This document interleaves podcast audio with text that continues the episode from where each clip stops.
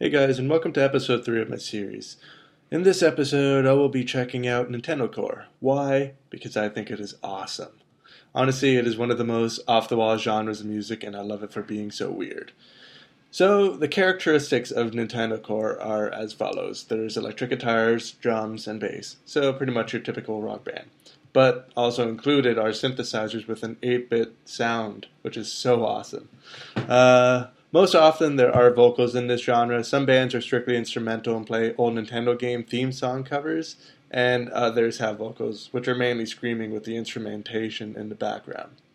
Uh, so, the pioneers of this genre are a band called Horse the Band.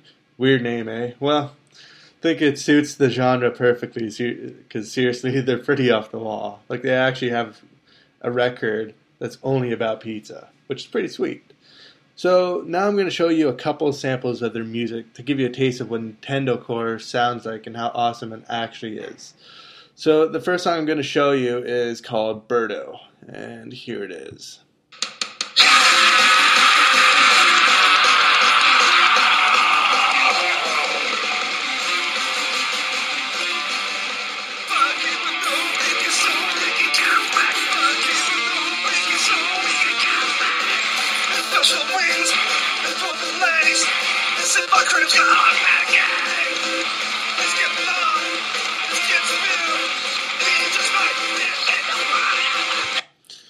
So that is one of their songs, and it's pretty awesome, eh? The 8 bit is just, it sounds so cool in it.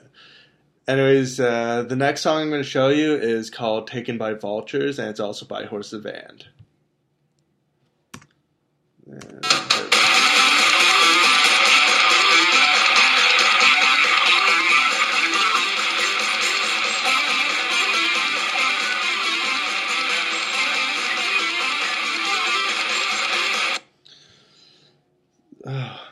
Just awesome. that's all I have to say.